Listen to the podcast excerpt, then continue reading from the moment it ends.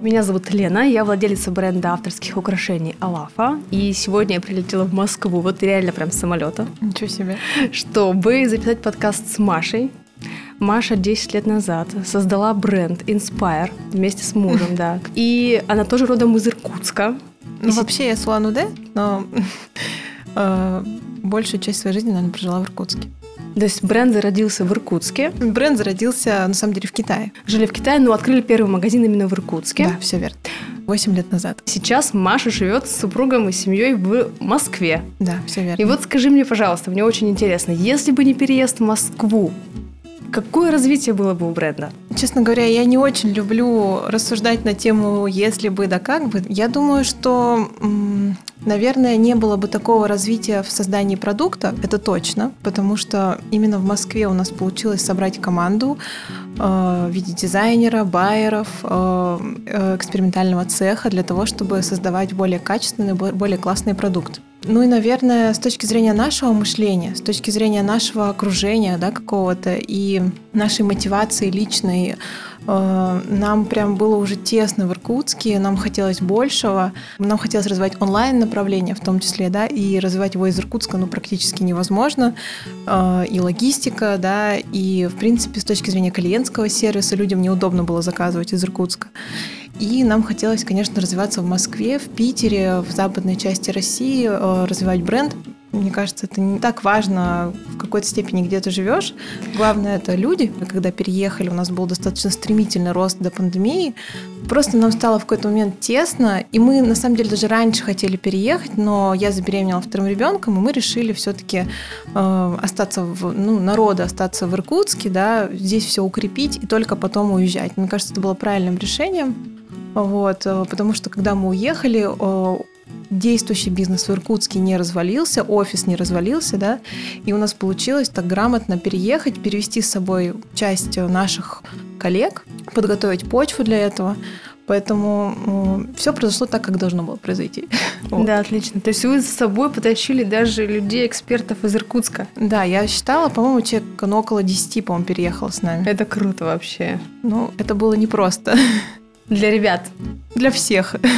Это было непросто, потому что Сначала был шок у всех, да, когда мы объявили, что мы хотим лично переехать в Москву и перевести там основной офис, но со временем, я думаю, что для многих это тоже уже сейчас новый дом, новые возможности. Когда вы открывали свой первый магазин, какой был вот самый-самый страх? Ну, я думаю, что единственный был страх на самом деле это то, что мы не отобьем деньги, которые мы вкладываем, да, потому что к этому времени мы уже работали два года онлайн, у нас был интернет-магазин ВКонтакте, у нас было понимание, как работать с аудиторией, да, но мы никогда не вкладывали вот какую-то прям большую сумму денег во что-то. То есть это всегда было такое э, изначально, да, мы, в принципе, работали по, там, по 100% и 50% предоплате, то есть мы вообще не инвестировали свои деньги, да, и первый розничный магазин, это были первые большие инвестиции, вот, конечно, мы боялись, но э, постоянно считали, у нас была такая большая э, доска в квартире, которой мы все прописывали, прописывали все варианты развития событий, мы все считали, э, и поэтому, наверное, нам было легче, да, потому что, во-первых, уже была клиентская база, mm-hmm. во-вторых, уже было, был опыт, на решение, которого мы шли на протяжении долгого времени. Вот, поэтому каких-то прям таких страхов э, особых не было, может, я уже не помню. Вот, но мы боялись, что у нас э, не будет такого достаточно ну, большого количества клиентов, но э, все прошло хорошо. И в итоге офлайн и онлайн вот на тот период процентном соотношении по продажам какой был? Когда открылся первый магазин, он просто ну, сразу же в два раза стал больше всего онлайна, который у нас был, может быть, даже не в два, мне кажется, даже раз в пять, в шесть. То есть мы вообще не ожидали, что мы сможем столько в розницу продавать. А, то есть у нас был шок первое mm-hmm. время. Естественно, он забрал э, процентов 80 продаж онлайна сразу же, потому что люди пришли и купили вживую, зачем было заказывать. В тот момент наш фокус полностью сменился на онлайн. Да, на розницу. И вот только сейчас мы стали опять прям конкретно инвестировать и работать с онлайном. То есть все это время онлайн занимал буквально 3-5%, когда вот, ну, чем больше мы становились в рознице, тем, чем больше мы становились в рознице, тем меньше становился онлайн.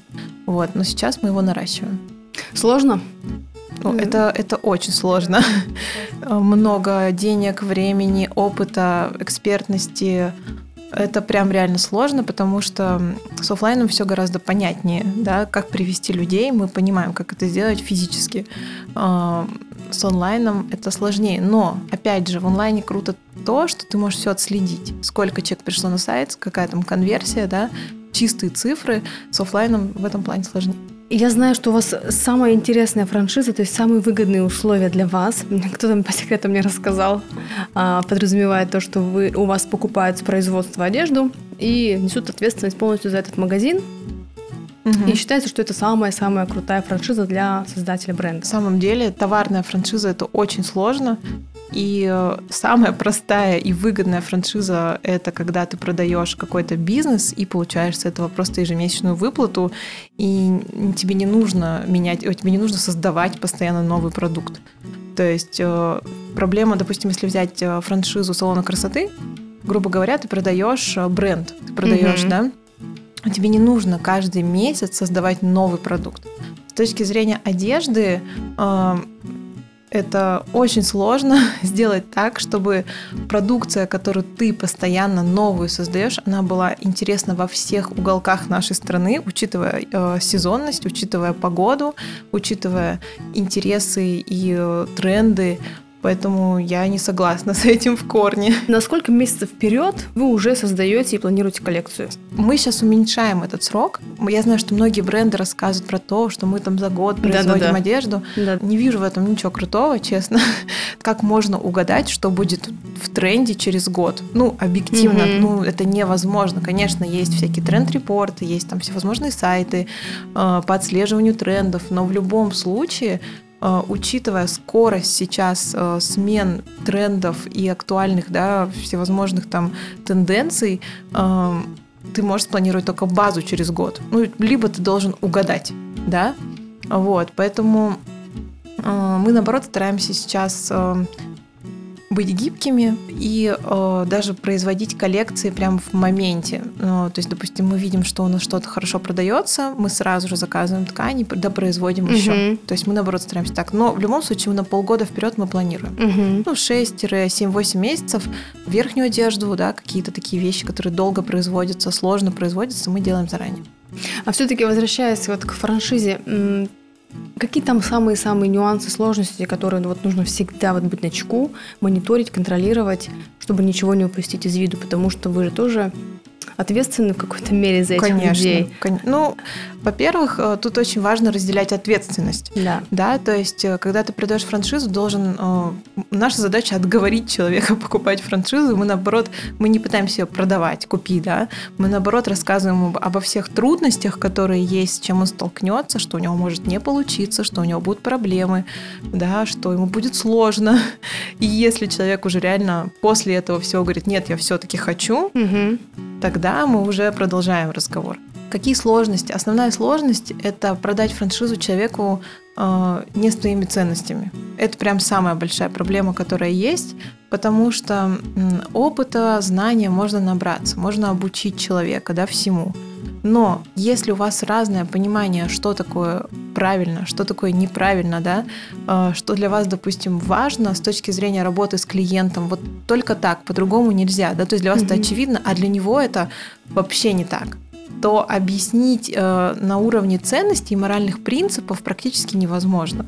Вот, поэтому э, с такими людьми будет очень тяжело работать, вы будете постоянно сталкиваться на каких-то даже нюансах. И поэтому первое, на что нужно обратить внимание, насколько вам комфортно с человеком, насколько вам с ним классно, насколько вы с ним на одной волне, потому что вы выбираете себе партнера это не, это не клиент, который сегодня купит, завтра не придет. Выбирайте партнера на годы. Да? То есть у нас есть партнеры по 5 лет, с которыми мы работаем, они открывают несколько магазинов, и если бы мы были с ними разными, разных ценностей, нам было бы очень тяжело. Надо действительно берегу оговорить, когда многие думают, что они покупают франшизу и за них все сделают, да, то есть все, вы мне должны.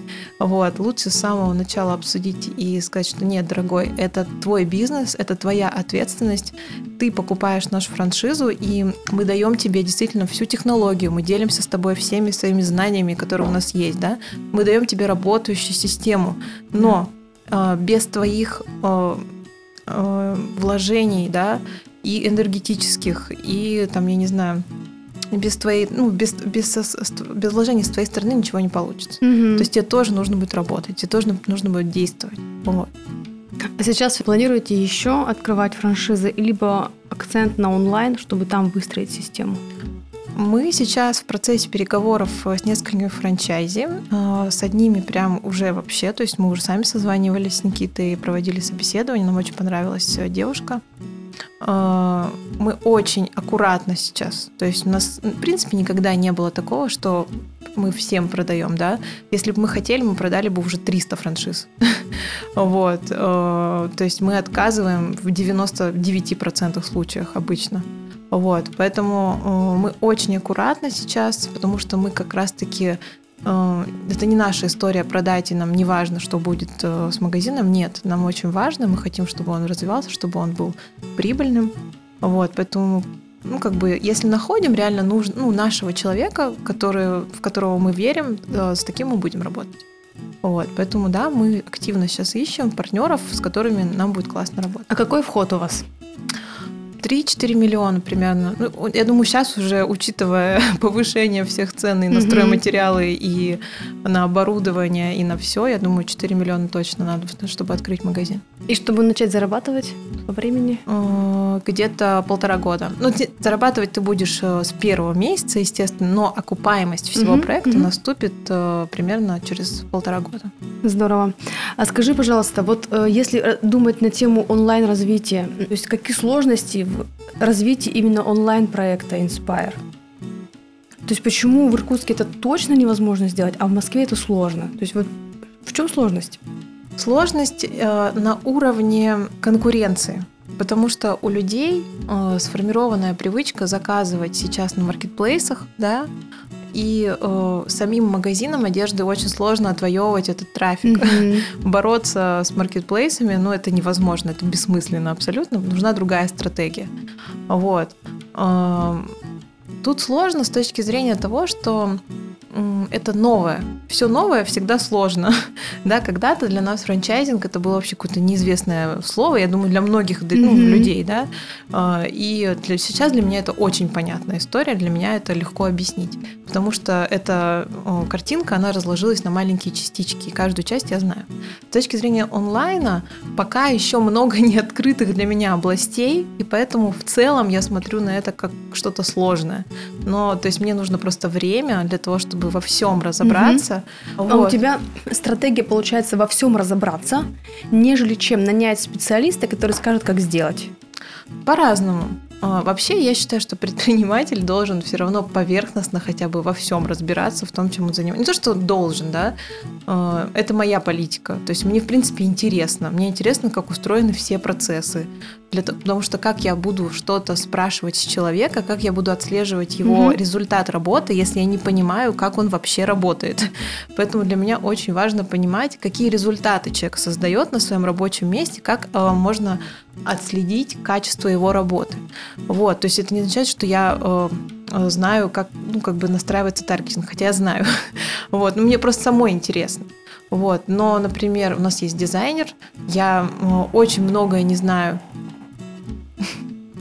У нас есть дизайнер, я очень многое не знаю из того, что она технически делает какие-то вещи, даже с точки зрения продукта, и мне это не нужно, потому что есть человек, который в этом разбирается. Вот. э, И нет, я не считаю, что нужно во все, во все, во все маленькие процессы проникать. Нет, это, конечно, не нужно. Вот, этот микроменеджмент, он м, нет. Но с точки зрения в том, чтобы глобально разобраться, куда вкладываются деньги и какие результаты. Да, то есть получается, что ты назначаешь человека, и он ответственен за одну какую-то точку, область, сферу. Ну, по-разному бывает на самом деле. То есть э, за все эти 10 лет были разные случаи, когда ты нанимал человека на одну должность, он в итоге занимался вообще другим, вырастал вообще в третье. Угу. Вот, то есть сейчас, да, сейчас мы уже можем себе позволить брать каких-то узких специалистов. Вначале, конечно, не было такой возможности, угу. да, там был один человек, который занимался Инстаграмом, сейчас их там 15 человек. Каждый отвечает за свою узкую какую-то часть. Тем не менее, я считаю, что все должны отвечать за все. Это, может быть, сейчас немножко не, неправильно прозвучит, но не должно быть безразличия к тому, что делает твой коллега. То есть вот я свой отрезок сделал, а что угу. вот он на своем отрезке делает, мне вообще не важно. Нет, мы всегда за то, что все, всем должно быть дело до всего. Ты должен реально разбираться, понимать, что делает твой коллега, и э, э, понимать... Потому что у вас общее дело. Конечно, мы все работаем на общий результат. Угу. То есть, если все работают только на маленький результат, да, то как бы общего не получится. Это точно. А ты можешь описать свой идеальный рабочий день? Блин. Сложно сказать. Вот что тебе по кайфу делать в Inspire? Да на самом деле э, мне все, что я делаю сейчас, мне все интересно. Ну, наверное, это день, который наполнен и сбалансирован и какими-то встречами, и времени, когда я могу сама посидеть, поделать какую-то аналитику, посидеть какими-то таблицами, э, выложить несколько э, постов в какой-нибудь свой телеграм-канал и в сторис, и что-то написать в общем чате. То есть, когда у меня не просто все заполнено встречами или наоборот полностью пустой день. Мне нравится, когда есть э, динамика, когда есть какие-то и планерки, и личные встречи, и есть время поделать какие-то свои дела. Было ли такое, что вы кого-то себе переманивали компанию, был заметный рост? Скорее наоборот. Да нет, я шучу. На самом деле э, это такой миф, э, мне кажется, всех региональных предпринимателей, да. что я сейчас перееду в Москву, как найму суперэкспертов, и как у меня все попрет. Это вот в Москве, потому что там все такие умные, а мы вот в, в Иркутске все да, такие да, вот э, неумные. Все, собственно, все приезжают сюда с синдромом самозванца. И у нас это, мне кажется, корпоративная, в нашей корпоративной культуре это прям вообще у всех региональных ребят такая история есть вообще вот сто процентов. Вот. Мы привлекали э, экспертов и на топ-менеджерские позиции. И, конечно, был результат с точки зрения, когда люди привносят к тебе какую-то систему, вот. Но чем сложно работать с ребятами из крупных компаний, э, они совсем по-другому мыслят. У них есть несколько таких стереотипных штук из разряда «так не принято». То есть они привыкли... Шаблонно. Раб... Шаблонно, да. То есть они работают в крупной компании, где действительно у каждого свой четкий отрезок, они вообще не вмешиваются в работу других отрезков, и у них есть четкие регламенты, система, как все работает. В маленьких предприятиях совсем все по-другому. То есть все тушат пожары, что-то происходит, и для того, чтобы маленькому, ну, среднему бизнесу развиваться, ему нужно постоянно что-то новое придумывать и постоянно вносить изменения. То есть невозможно ну, прописать регламенты и только по ним действовать. Угу. То есть там нужно быть Гибкость. супер гибкими, супер гибкими. И все, кто приходили из крупных компаний, они вот были максимально негибкими в этом плане, и это было очень тяжело.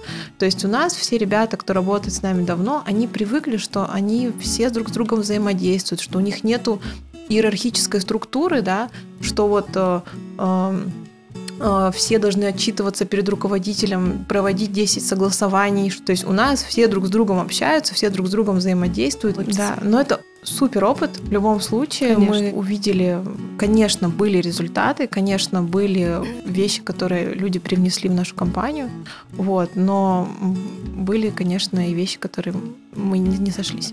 А все-таки вот личный бренд помогает тебе конкурировать с большими брендами? И можно ли сказать, что личный бренд это такая стратегическая фишка? Честно, никогда не занималась личным брендом э, для развития компании ну, как бы это сейчас, может быть, для кого-то тоже прозвучит, э, типа, что? как так? Нет. Э, это всегда было то, что мне нравится.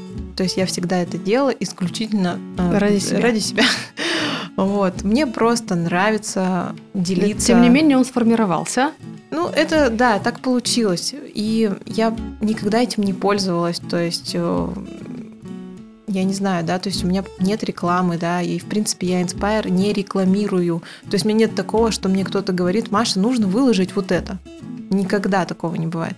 То есть мне просто, я прихожу в офис, я беру какое-нибудь платье, мерю его, потому что мне нужно понять, как оно сидит. Мгм. И я сфотографировалась, потому что мне нравится, как это смотрится, и то есть это не, не так, что у меня есть какой-то контент или какой-то план, да, что я должна там... Нет, это просто реально трансляция моей э, жизни, Мгм. да, как предпринимателя, как э, человека, как личности, как мамы и так далее. Вот, поэтому, э, то есть это естественно абсолютно происходит. И поэтому я никогда особо не задумывалась. Э, Ну, наверное, да, есть клиенты, которые подписаны на меня и которые приходят в Inspire, и я с ними действительно лично общаюсь. Плюс э, это точно помогает с точки зрения сбора обратной связи, потому что мне пишут э, и негативные клиенты, и позитивные, и мы с ними разбираемся, и мы там решаем какие-то вопросы, да. И мне может написать девушка, клиентка из Красноярска, например, вот буквально было недавно. «Э, Я хочу вот это платье, но его там нет в магазине. Я решаю ее вопрос. Вот. Хотя, по идее, я могла сказать, Да-да. да, напишите в магазин в Красноярске или дайте им телефон. Нет, я решаю сама этот вопрос, потому что человек ко мне обратился. Вот. И, там, не знаю, или может кто-то спросить, а сколько это стоит? Мгм. Или может спросить, а можете мне отложить э, в Мгм. таком-то магазине? Я говорю, окей, хорошо. Вот, то есть э, это, да, это помогает, но помогает транслировать ценности бренда. Я понимаю, что не все подписываются на магазины, и иногда тебе проще подписаться на человека. Как часто вы рекламируетесь у блогеров? Мне кажется, у нас бывает по быть больше ста интеграций в месяц точно. Ого, Да. больше ста. Бывает такое. То есть бывает меньше. Иногда мы работаем прям с микроблогерами и ищем новые лица в городе, и, естественно, их приходится больше искать, да, потому что нам нужны охваты. Поэтому, да, работа с блогерами у нас выстроена. Это, ну, как бы совместно с таргетингом канал продвижения очень важный для нас. А, Ты говорила по поводу маркетплейсов, что м, с ними бесполезно тягаться. А вы есть на маркетплейсах?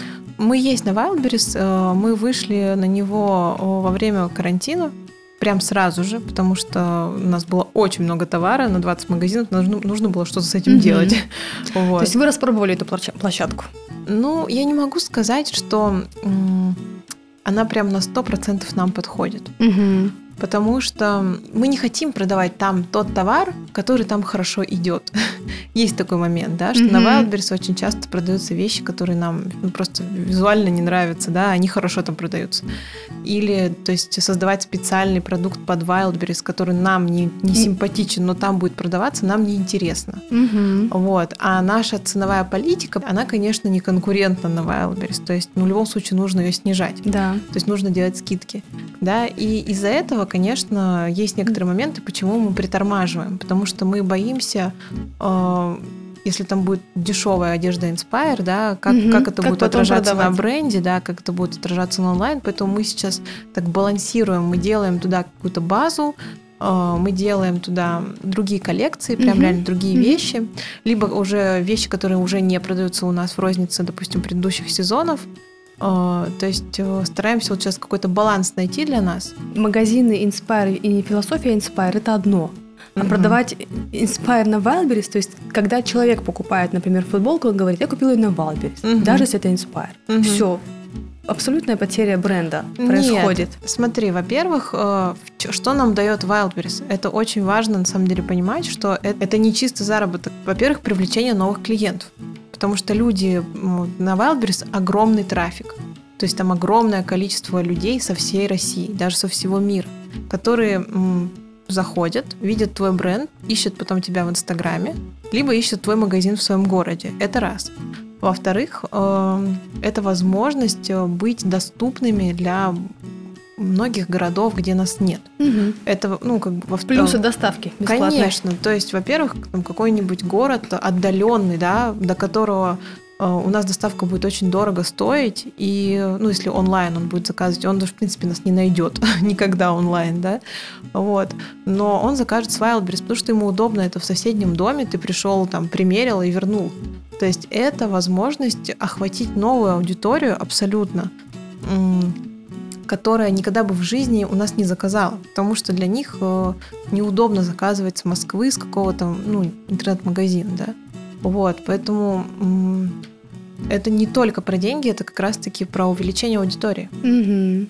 И у нас есть клиенты, которые прям пишут спасибо, да, я вот из такого-то города, здесь нет Inspire, хотела давно заказать, вот заказал. Здорово. Но у вас есть тоже специальный человек, который мониторит Wildberries. Э, да. У нас э, развитие. команда, да, есть. Даже людей. команда. Да, потому что, ну, вначале это был один человек, это была проверка гипотезы, вот, потом мы купили обучение, мы обучились, и сейчас у нас там в этом обучении есть куратор, который нас ведет. То есть, ну, в принципе, мы уже начали то есть, инвестировать в эту платформу сразу же. А можешь сказать, где вы обучались? Да, это, ну, многие, кто занимается Wildberries, знает, это Eggheads, э, это платформа, на которой ты можешь посмотреть аналитику, вот, э, также тебя там обучают э, и ведут на протяжении там, ну, то есть ты можешь потом ведение покупать, да, вот, и на этой платформе очень хорошо можно анализировать Э, свои продажи. И, в принципе, даже продажи конкурентов. Классная платформа, всем советую. У вас столько направлений. Я про Валберис не знала. И я очень рада, что ну, ты можешь рассказать и поделиться этим опытом, потому что Валберис действительно специфическая площадка. Э, за маркетплейсами будущее. И чем раньше туда зайдешь, тем быстрее ты все это прочувствуешь на себе. Да. Я знаю, что лидер э, в команде, безусловно, это энергия. Как ты себя поддерживаешь вот в этом ресурсе, в состоянии, какие твои фишки, лайфхаки, что тебя заряжает, что дает тебе энергию? Ну, во-первых, я считаю, что точно есть какая-то врожденная история, да, то есть есть этот уровень жизненной энергии, у которого у всех разный. И э, у меня сто процентов есть генетический. Э, то есть я с детства была всегда очень энергичным, позитивным ребенком который быстро там забывал обиды и очень легко вообще возвращался в такое позитивное состояние. А, во-вторых, лет до 28, а, в принципе, я не задумывалась о ресурсе, о энергии, о выгорании, вообще не знала, что это такое. Угу. Вот. Но а, вот прям ровно в 29 лет, и примерно да, в этом возрасте наступило то, то вот время, когда у меня стало не хватать ее вот прям реально она стала заканчиваться, я прям стала чувствовать, что я выпадаю. То есть я вот пошу, пошу, пошу месяц, там два, например, и потом просто наступает полная апатия и вообще нежелание ничего делать, да, не, абсолютно неинтересно ничего, и из этого очень сложно было выходить. Вот, во время там карантина все усугубилось, естественно. И э, мне помог психолог, как ни, как неудивительно, да, который мне объяснил и объяснил, что мне свойственно уставать и что это нормально. Ты такая, да ладно. Да, что уставать. Она меня, знаешь, что заставила сделать? Она меня заставила взять э, э, блокнот, ручку и большими буквами на нем написать вот в один из таких периодов, типа, я устала раз там, ну, несколько раз. Я устала, я устала, я устала, я устала. Для того, чтобы реально принять это ощущение, что я устала, и как бы это нормально, ничего страшного в этом нет. Вот. Э, и она мне э, подсказала такую технику, она сказала, какое время ты готова, бы, готова была бы выделить ежедневно для того, чтобы ничего не делать. Вот просто, да, сколько тебе нужно времени для того, чтобы восстановиться, как ты думаешь? Я говорю, ну не знаю, ну, наверное, час. Она говорит, хорошо, когда тебе нужно договориться с своим супругом, чтобы каждый день, час времени он давал тебе проводить наедине с собой и делать, что ты хочешь. Спишь, смотришь сериалы, вот вообще вот самое такое, за что тебе даже стыдно. Вот. И, э, ну, я, кстати, этим не занималась. вот. Я начала это делать, я прямо увидела результат. И сейчас, на самом деле, это не значит, что я сейчас себе час каждый день выделяю. Нет. Это помогло мне э, начать отслеживать, в принципе, состояние, что я могу уставать. Я начала вообще отслеживать, а что мне вообще дает энергию, а что мне помогает. И вот был прям супер пример, э, который вот прям показал, что я, короче, сломала систему, я нашла ключ к себе. Э, у меня был э, вебинар у меня было два, вебинара, два вебинара перед запуском э, курса. Это была очень ресурсозатратная история, то есть там нужно, это, во-первых, и подготовка, и все-все-все, да. И после первого вебинара на следующий день мне было очень плохо. Вот прям, а мне нужно вести второй и продажи открывать на нем. Я прям, то есть я вообще встать не могла, мне было очень тяжело, у меня болела голова, я была вообще, я думала, как я сейчас буду проводить второй вебинар. У меня, ну, нет вообще сил, ноль. Вот. И я систематично начала делать э, какие-то действия. Там, я там полчаса пела, потому что я знаю, что меня это заряжает. Я рисовала полчаса, просто всякую каляку-маляку, там, я не знаю, ну, вот просто, да, то есть ничего там супер сверхъестественного. Я танцевала, я прыгала, э, я позвонила бабушке, э, потому что она меня заряжает, реально я с ней могу поговорить, мне это дает позитивную mm-hmm. энергию, да. Я позвонила подруге, я позвонила маме. Э, у меня есть папка в телефоне с позитивными отзывами от клиентов. Mm-hmm. Я открыла ее и прочитала всю вообще каждое сообщение. То есть у меня был целый набор инструментов, которые и я вернули вышла... тебя в ресурс. Да, и я вышла на второй вебинар, он прошел в 10 раз лучше первого. А, и то есть у меня прям в супер ресурсе было. Я забыла про головную боль, про все. Вот. И я поняла, что, блин, я умею, теперь я умею это делать. А Байкал для тебя это тоже история про то, что это энергия, и ты от нее можешь зарядиться или нет? Так не хочу расстраивать твоих слушателей. И, и, и по идее, я должна сказать, что это мое место силы. Но нет. Но я не могу сказать, что... Нет, я очень люблю Байкал. Конечно, я с детства туда ездила и палатками, и всяко разно, да. Но, наверное, не, это не настолько так, что вот я туда приеду, да, и вот э, это единственное место, где я могу зарядиться. Нет. Э, наверное, для меня сейчас э, более ресурса будет заряд, ну, зарядом, да, приехать в какую-то новую страну, в европейскую, приехать вот в Копенгаген, который я очень сильно хочу. И для меня визуально, эстетически, э, гастрономически это просто было потрясающее место. Приехать в какую-то новую страну, приехать на море, на теплое, где я могу позагорать, покупаться, потому что на Байкале с этим есть проблемы, да? Да. Где будет классный сервис. Ну, то есть, конечно, туда съездить круто и зимой, и летом, но у меня есть много таких мест. Угу. Вот. Не только Байкал. Не только Байкал. Я тебе я тебе привезла гостиниц э, с Байкала. Я, я думала, ты скажешь, что да, там ты скучаешь.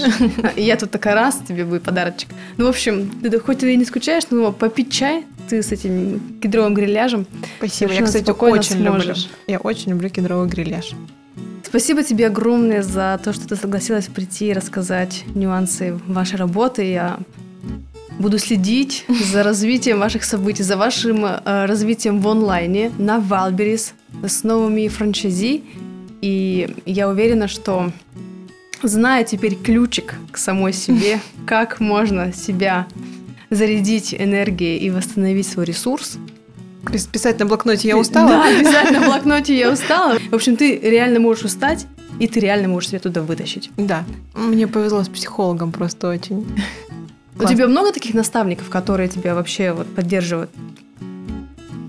Ну, наверное, это родители в первую очередь, да, это мой супруг, то есть каких-то там других наставников я, наверное, не могу назвать, вот, но вот эти люди, они меня постоянно поддерживают в ресурсе, они мне помогают. Ну, дети тоже наши наставники на самом деле, потому что у меня младший сын, я просто поражаюсь, насколько он в свои три года умеет отстаивать свои личные границы и говорит тебе, мне неприятно, когда ты так со мной так грубо разговариваешь. Я просто в шоке. Или вот. говорить, я люблю себя, да. а потом уже всех да, вас. он любит себя, он любит свое имя, он любит... Э, в общем, э, это тоже особый вид наставничества. Это да. Ну, видишь, главное это замечать еще. Ну, согласна. Спасибо тебе огромное. Тебе Желаю тоже тебе всех благ. Пока-пока. Пока. -пока. Пока.